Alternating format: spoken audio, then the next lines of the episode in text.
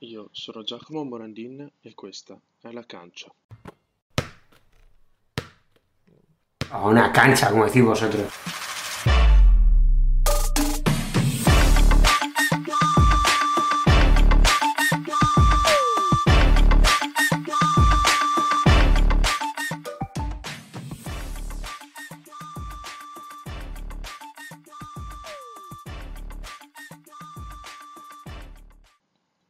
Nella versione sudamericana del suo libro La cancha de los deseos, lo scrittore messicano Juan Villoro, uno che di quelle latitudini giornalistiche ne sa qualcosa, descrive il calcio riferendosi alla frase di Albert Camus, suo collega e filosofo francese degli anni Sessanta.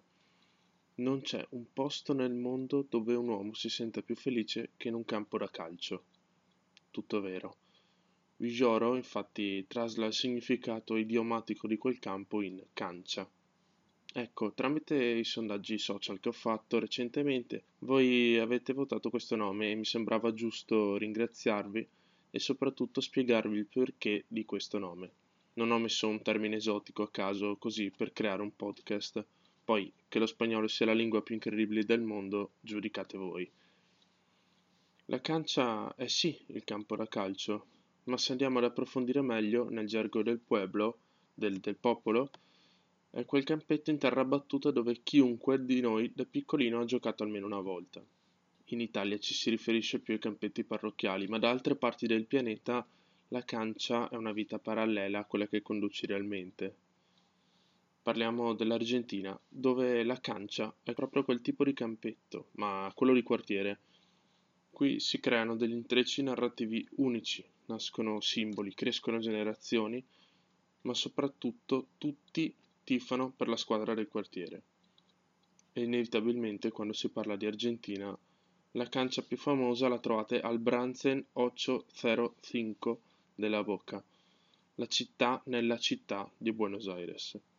E stiamo parlando della Bombonera, il simbolo mondiale del football albiceleste, di un quartiere, di uno stadio dove è nato, cresciuto e vissuto Diego Armando Maradona, il calciatore più forte di tutti i tempi e il paladino del popolo socialista, grande amico del signore con la bandana e con il sigaro in bocca che vediamo raffigurato su tante bandiere che ben conosciamo, ma soprattutto quello argentino, che raccoglieva su di lui le spinte rivoluzionarie di un paese che di regole non ne ha e non ne ha mai avute, o perlomeno ha le proprie e quelle valgono la cancia, la bombonera, dicevamo, una struttura architettonica venerata tanto da diventarne una chiesa dove effettuare dei pellegrinaggi.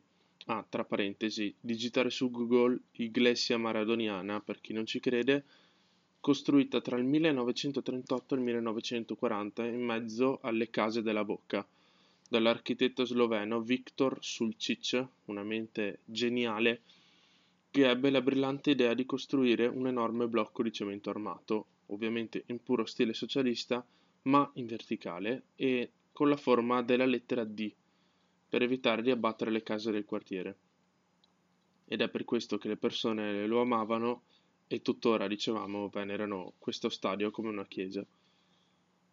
Non è il tremore di un edificio, è il battito del nostro cuore, dice la gente della bocca quando ci parli per strada che se non ci fosse il calcio la domenica probabilmente non avrebbe nemmeno il motivo di esistere. Quando il Boca Juniors chiama, la Boca risponde. Tutto il quartiere è dipinto di giallo e blu, senza una geometria definita, a righe, a quadri, a palline, a disegni, senza una forma e tutto è creatività. Il Boca è della Boca, dicevamo. Le origini italiane del luogo, eh, creato da quelli che ora chiamano Genesis, cioè i genovesi, Genova in dialetto genovese è Zena, danno quel tocco di magia e di unione, di cultura e di arte tipica italiana e sudamericana, un mix perfetto, il cui cuore pulsante è la bombonera. Nel 1905 Giovanni Juan Bricchetto, nome pittoresco è vero, era incaricato di azionare il faro del porto Buenos Aires per avvisare le barche che arrivavano. Lui, figlio di genovesi, decise che i colori del Boca Juniors dovevano essere gialli e blu. Chi non ha mai sentito parlare di questa storia si domanda giustamente il perché. Siamo in Sud America e in quell'autunno le magliette della squadra del Boca si erano logorate a causa del tessuto non di primissima qualità e delle violente piogge che si abbatterono sulla città tanto da distruggere queste splendide divise.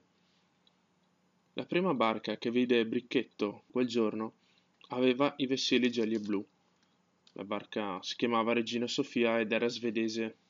Bricchetto decise che quelli sarebbero stati i colori del quartiere e della squadra. Una storia unica. Il Boca porta i suoi colori ovunque, persino nei cunicoli dove chi non ha un tetto ne fa il suo domicilio. Già, eh, perché Miriam è una donna di 58 anni, i cui tratti somatici parlano di una vita vissuta nella miseria e le cui parole, quando vengono emanate, entrano direttamente nell'anima di chi le ascolta. Miriam vive all'interno della statua in Comodoro P, vicino a Chacarita, nella provincia di Buenos Aires, dal 2006 quando fu cacciata di casa dai figli. Sì, avete capito bene, all'interno di una statua.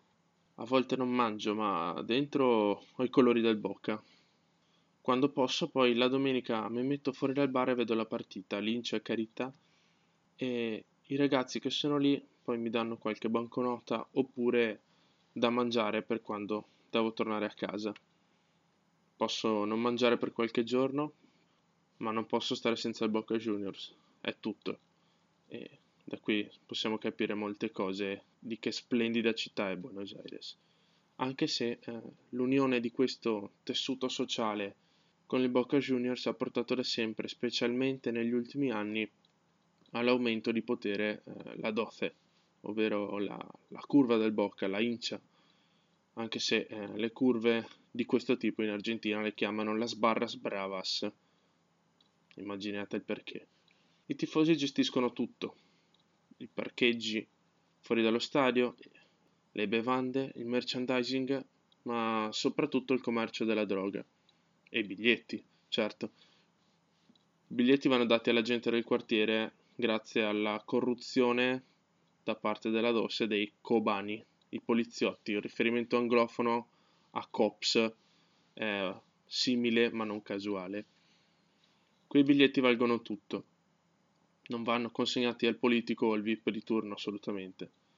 Tutto questo con il benestare, sottolineo l'eufemistico benestare virgolettato della società, che sa benissimo che al momento delle elezioni per eleggere il presidente del Boca Juniors sarà la Dosse a decidere chi vincerà e a chi verranno elargiti i voti. Il Boca è della gente, dicevamo. Queste persone però possono decidere le sorti politiche non solo della società ma anche della nazione. Con nazione si intende Argentina. Solo la barra brava del Boca fatturava, se si può dire così, oltre 300.000 pesos a settimana. Tutto questo prima della pandemia ovviamente, quindi immaginatevi adesso che la Boca è completamente vuota.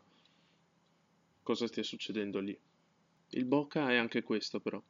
Questa cancia è della gente, esto es Boca, scriveva in un suo libro Fernando Contento. Si potrebbe fare una stagione solo parlando di questo, ma volevo iniziare da qui, ci tenevo a iniziare da qui perché questa è la cancia originale. Da Buenos Aires, dal campo più famoso del mondo, dalla Bombonera. Questo sarà un viaggio lungo, signore e signori. Vi porterò in giro per il mondo a scoprire storie in cui sport, arte, cultura e società si intrecciano nei luoghi simbolo della storia che andrò a raccontarvi. Questa è la cancia e io sono Giacomo Morandini. A una cancha, come decís vosotros.